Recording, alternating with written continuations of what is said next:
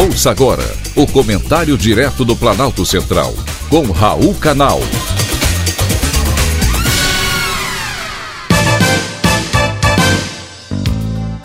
Queridos ouvintes e atentos escutantes, assunto de hoje: repúdio ao Supremo Tribunal Federal. Quem não quer ser criticado, quem não quer ser satirizado, fique em casa a frase foi dita pelo ministro Alexandre de Moraes do Supremo Tribunal Federal. Cai como uma luva para os membros da corte. E foi exatamente o que aconteceu com o presidente do STF, Luiz Fux.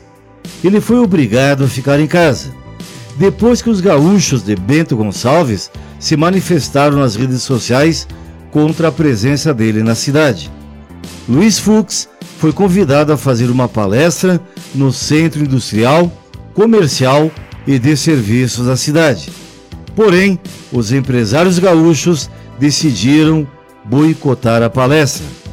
A OAB Gaúcha decidiu então bancar a visita de Fux e foi duramente criticada. Ou seja, o ministro Luiz Fux foi rejeitado duas vezes no Rio Grande do Sul.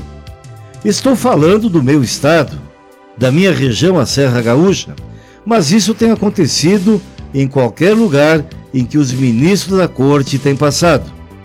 Não podem fazer visitas, dar palestras, andar nas ruas ou mesmo ir ao cinema. São rejeitados pela população revoltada com as decisões dos membros daquela corte. Não quer ser criticado? Não se ofereça ao público não se ofereça a cargos políticos. Essa é uma regra que existe desde que o mundo é mundo. Foi assim que se manifestou o ministro Alexandre de Moraes em voto que liberou sátiras de candidatos em período eleitoral. Moraes, relator da ação, considerou a proibição totalmente inconstitucional. Porém, em seguida, determinou o cumprimento de 29 mandados de busca e apreensão para apurar supostas fake news contra o Supremo Tribunal Federal, cujas postagens, segundo ele, atingem a honorabilidade e a segurança do STF, de seus membros, bem como de seus familiares.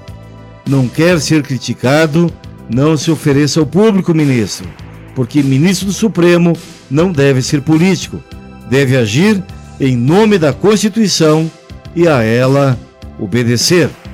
Depois que os ministros da Suprema Corte decidiram agir politicamente, devem sim aguentar as consequências dos seus atos, com críticas, sátiras e manifestações de repúdio, como muito bem fizeram os gaúchos de Bento Gonçalves, foi um privilégio ter conversado com você.